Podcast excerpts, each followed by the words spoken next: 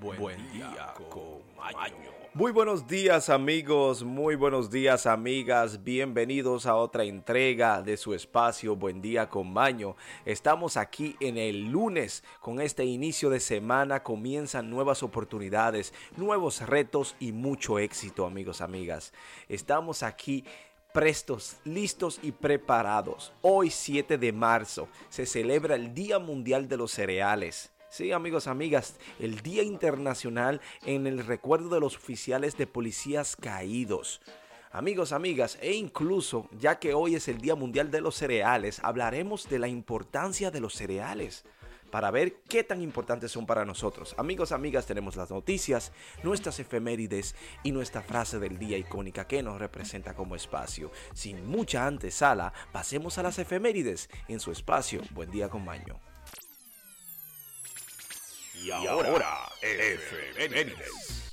Amigos, amigas, aquellos que no conocen su historia se ven obligados a repetirla. Aquí en Buen Día con Maño hablaremos qué sucedió un día como hoy en la historia del mundo.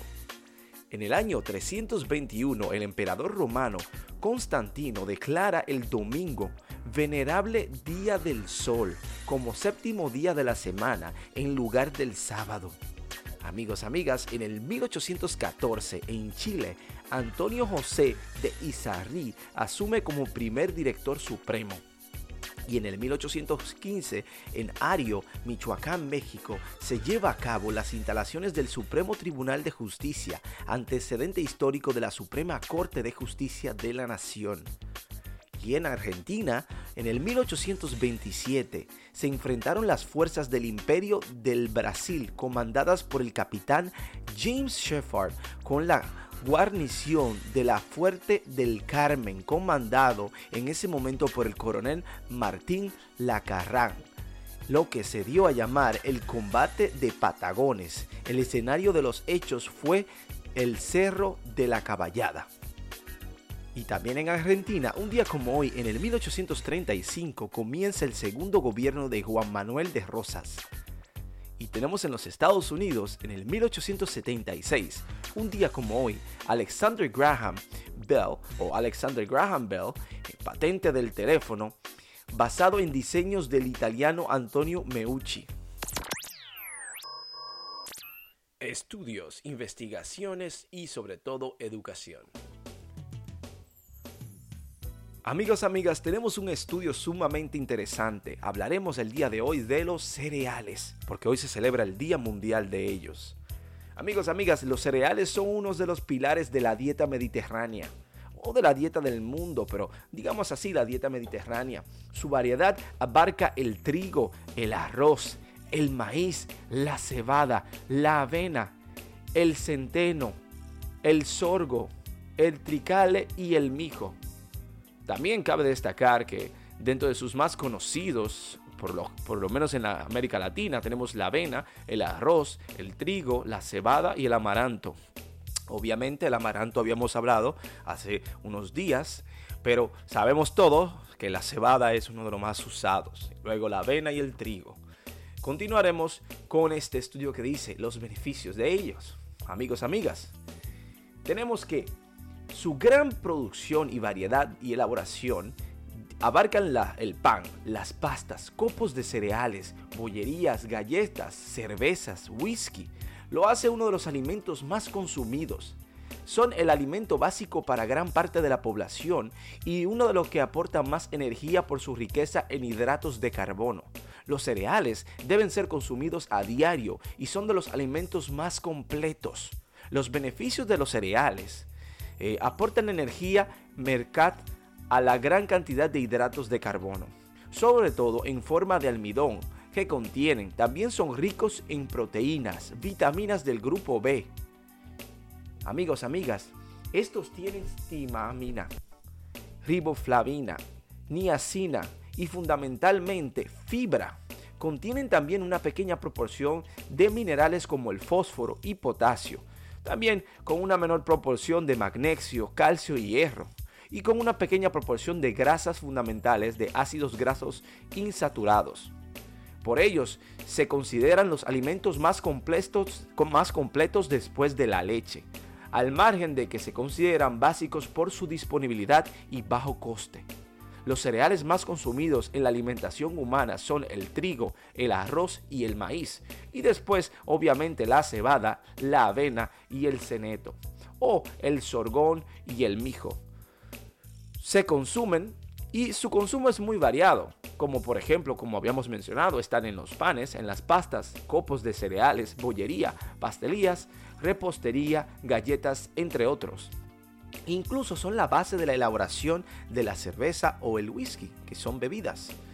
Cabe destacar que la composición de estos es el grano de cereal está compuesto por la cubierta o envoltura y el interior por el germen, el núcleo y la cubierta de este la neuronal. Las cubiertas o envolturas están formadas por fibras y son ricas en vitaminas B1. Amigos, amigas, el núcleo es la parte más grande del grano, el 75% de su peso y está compuesto por amilón y unas proteínas. La aurora envuelve el núcleo y su importancia nutricional radica en su contenido de proteínas de alto valor biológico. El germen o el embrión tiene alto contenidos en proteínas, grasas insaturadas, vitaminas B1 y E y algunos minerales esenciales. Si con la envoltura se quitan el germen y la aurora, se reduce el contenido de, en vitamina B1 y minerales y fibras vegetal. O sea que mientras más completos están, mejores son.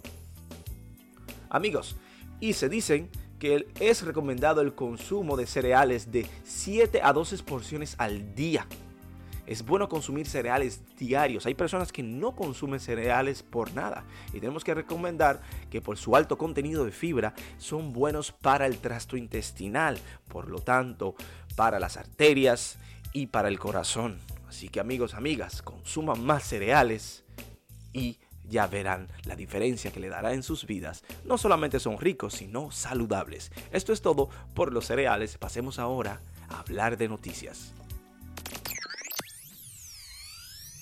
Y ahora, noticias desde todo el mundo y para el mundo.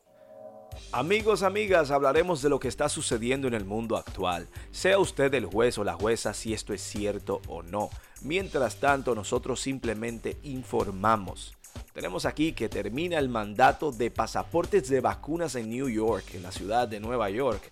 El alcalde Eric Adams anunció el fin de semana o el fin de los mandatos de las mascarillas escolares y pasaportes de vacunas en toda la ciudad de New York. Así que ya se acabó este show, porque ahora ya no tenemos más COVID, lo que tenemos es guerra. Al pan pan y al vino vino, amigos, amigas. Como decían en la antigua Roma, pan y circo. Ya se acabó el tiempo de pan, vamos al circo. Tenemos aquí amigos más noticias y es que Corea del Norte hondea o envía un noveno misil en lo que va de año. Corea del Norte llevó a cabo el sábado el lanzamiento de un proyectil no identificado hacia el mar de Japón, también denominado Mar del Este, informó el gobierno surcoreano. El Estado Mayor Conjunto por la JS o la JCS notificó el lanzamiento de el noveno en lo que va del año por parte de Pyongyang. ¿Qué serán tramando? Están practicando ellos, si se preguntarán ustedes. Tenemos aquí que la Sony está por meterse en el vehículos. Sí, está por meterse en los vehículos electrónicos. Sony ha anunciado sus planes para establecer una nueva empresa de vehículos electrónicos con la compañía Honda. Los dos gigantes japoneses dijeron que formarán una alianza estratégica para desarrollar conjuntamente vehículos eléctricos de batería de alto valor agregado y venderlos con servicios de movilidad. Bueno, una colaboración sumamente interesante. Eh, deberíamos ver qué trae el futuro con ello. Tenemos aquí que Aeroflot anulará todos los vuelos internacionales. La compañía aérea rusa Aeroflot informó este pasado sábado que suspende temporalmente todos los vuelos internacionales a partir del 8 de marzo, debido a las circunstancias sobrevenidas que impiden los vuelos. Según el anuncio colgado en su página web, para los pasajeros de vuelos internacionales desde esta fecha solo continuará operando los vuelos hacia y desde Minsk, la capital de Bielorrusia. Y ahí está ya seguimos con este show. Tenemos una gran preocupación por la potencia de un megaterremoto en California. Científicos estadounidenses alertaron que existe una probabilidad de que se produzca un terremoto de grandes proporciones en California, capaz de matar a miles de personas. Terrible, pero esto es algo que se debe venir. Tenemos aquí que Visa y Mastercard suspenden operaciones en Rusia. Sí, esto no acaba, amigos, amigas.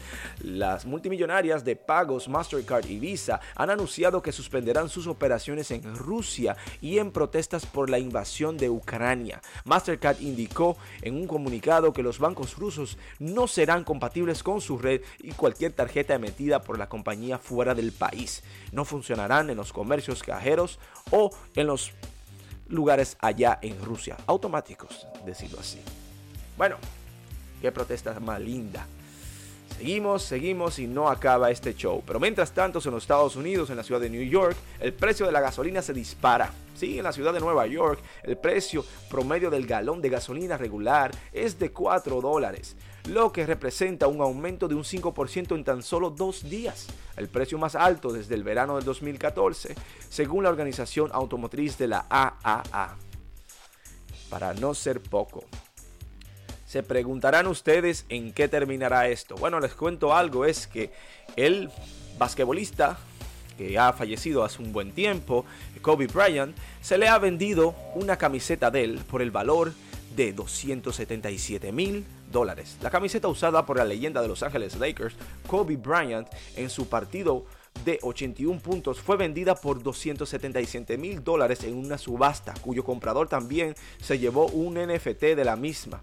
La camiseta de Kobe no solo fue del uso del jugador en el mítico encuentro del 2006, sino la única prenda que existe en el mercado del partido.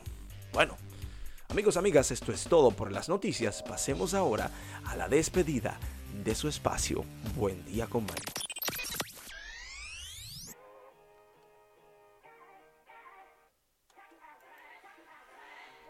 Amigos, amigas, hemos llegado al final de nuestro espacio en conjunto, sumamente agradecidos, bendecidos y entusiasmados por su sintonía, por su apoyo, por sus mensajitos amorosos y cariñosos, por su soporte. Esto es por y para ustedes, si no, no se pudiera. Estamos sumamente agradecidos y por ello compartiremos nuestra frase del día icónica como es costumbre. Y la siguiente dice, no admitir corrección ni consejo sobre la propia obra es pedantería. Jean de la Bruyère. Amigos, amigas, acuerden hacer el bien sin mirar a quién, pero sobre todo recuerden que ustedes son felices porque quieren y pueden. Tengan la audacia, tengan el atrevimiento de ser feliz y ya verá cómo usted le cambia el día o le cambia la vida. Ser feliz es simplemente una decisión suya, no depende de nada ni de nadie. Les deseo que tengan un feliz resto del día, pero sobre todo una semana llena de energía, positivismo y buenas acciones. Nos vemos mañana en Buen Día con Maño.